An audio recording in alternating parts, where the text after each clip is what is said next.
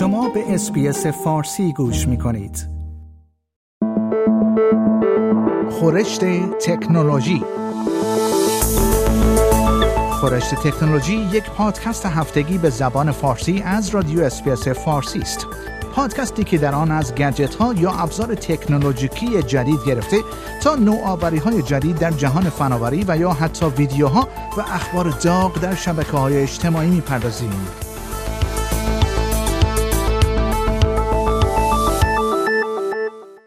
دولت فدرال با وعده بررسی وضعیت فعلی امور و سرمایه گذاری برای آینده راه بردی را برای توسعه مداوم فناوری کوانتومی در استرالیا تعیین کرده است. به گزارش آیتی نیوز اد هوسیک وزیر صنعت و علم از اولین استراتژی کوانتومی ملی روز چهارشنبه رونمایی کرد. او در این رابطه نوشت استراتژی ملی کوانتومی اهمیت فرصتهای تجاری سازی زیرساخت های قوی نیروی کار ماهر استانداردهای واضح و اعتماد جامعه را برای موفقیت بلند مدت کوانتوم در استرالیا در نظر می‌گیرد. او افزود این پیشنویس در شرایطی تهیه شده است که علاقه ژئوپلیتیک زیادی به فناوری های کوانتومی وجود دارد و ایالات متحده، چین، بریتانیا و اتحادیه اروپا سرمایه گذاری های خود را در دو سال گذشته افزایش دادند. حدود یک میلیارد دلار از صندوق بازسازی ملی دولت برای فناوری های حیاتی اختصاص داده شده است که کوانتوم را هم پوشش می دهد.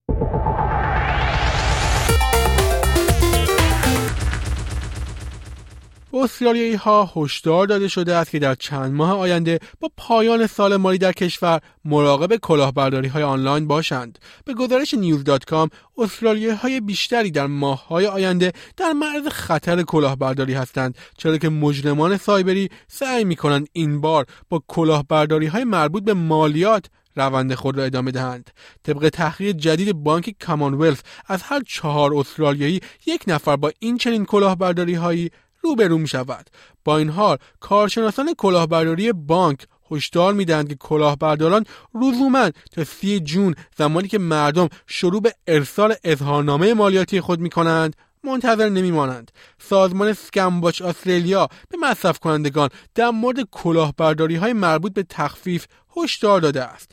در این نوع کلاهبرداری ها مجرمان سایبری افراد را متقاعد می کنند که مستحق باز پرداخت از اداره مالیات استرالیا موسوم به ATO هستند.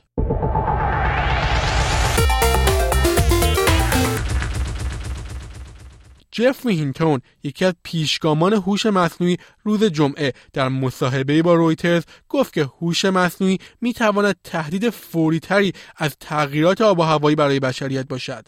جفری هینتون که به طور گسترده به عنوان یکی از پدرخوانده های هوش مصنوعی شناخته می شود اخیرا اعلام کرد که بعد از یک دهه کار در شرکت آلفابت گوگل آن را ترک کرده و می‌گوید می‌خواهد در مورد خطرات این فناوری صحبت کند. اقدامات آقای هینتون برای توسعه سیستم های هوش مصنوعی معاصر ضروری بوده است. در سال 1986 او مقاله مهمی را با عنوان یادگیری بازنمایی با خطاهای پس از انتشار منتشر کرد که نقطه عطفی در توسعه شبکه های عصبی تحت پوشش فناوری هوش مصنوعی بود. در سال 2018 او جایزه تورینگ را به خاطر موفقیت های تحقیقاتی خود دریافت کرد. اما اکنون در میان تعداد فزاینده از رهبران فناوری است که به طور علنی از نگرانی در مورد تهدید احتمالی هوش مصنوعی صحبت می کنند. او در این رابطه گفت من دوست ندارم تغییرات آب و هوایی را بیارزش کنم. نمی‌خوام بگم شما نباید نگران آن باشید اما فکر می کنم که این مسئله ممکن است در نهایت فوریت بیشتری داشته باشد. و افزود من در گروهی هستم که فکر می کند این یک خطر وجودی یا اگزیستانسیال است و به اندازه نزدیک است که ما باید در حال حاضر سخت کار کنیم و منابع زیادی را برای کشف آنچه می توانیم در مورد آن انجام دهیم اختصاص دهیم.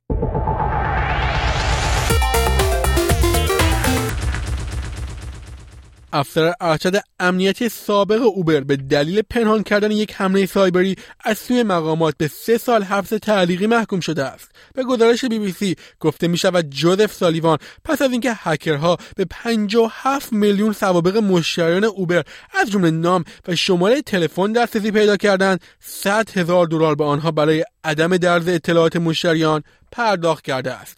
او همچنین باید 50 هزار دلار جریمه بپردازد و 200 ساعت خدمات اجتماعی انجام دهد.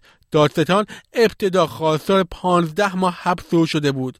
سالیوان همچنین به دلیل ممانعت از تحقیقات کمیسیون تجارت فدرال هم مجرم شناخته شد. به گزارش وزارت دادگستری آمریکا در نوامبر 2016 هکرهایی که اوبر را هدف قرار دادند به سالیوان ایمیل زدند و به او گفتند که حجم زیادی از داده ها را به سرقت بردند و در ازای مبلغی آنها را حذف می کنند به گفته وزارت دادگستری سالیوان تصمیم گرفت که در ازای 100 هزار دلار قرارداد عدم درز اطلاعات با هکرها امضا کند.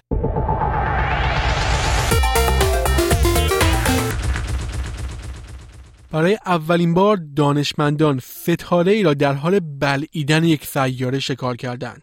به گزارش 7 نیوز ستاره شناسان روز چهارشنبه مشاهدات خود را از قول گازی به اندازه مشتری یا حتی بزرگتر گزارش کردند که توسط ستارهش خورده شده است.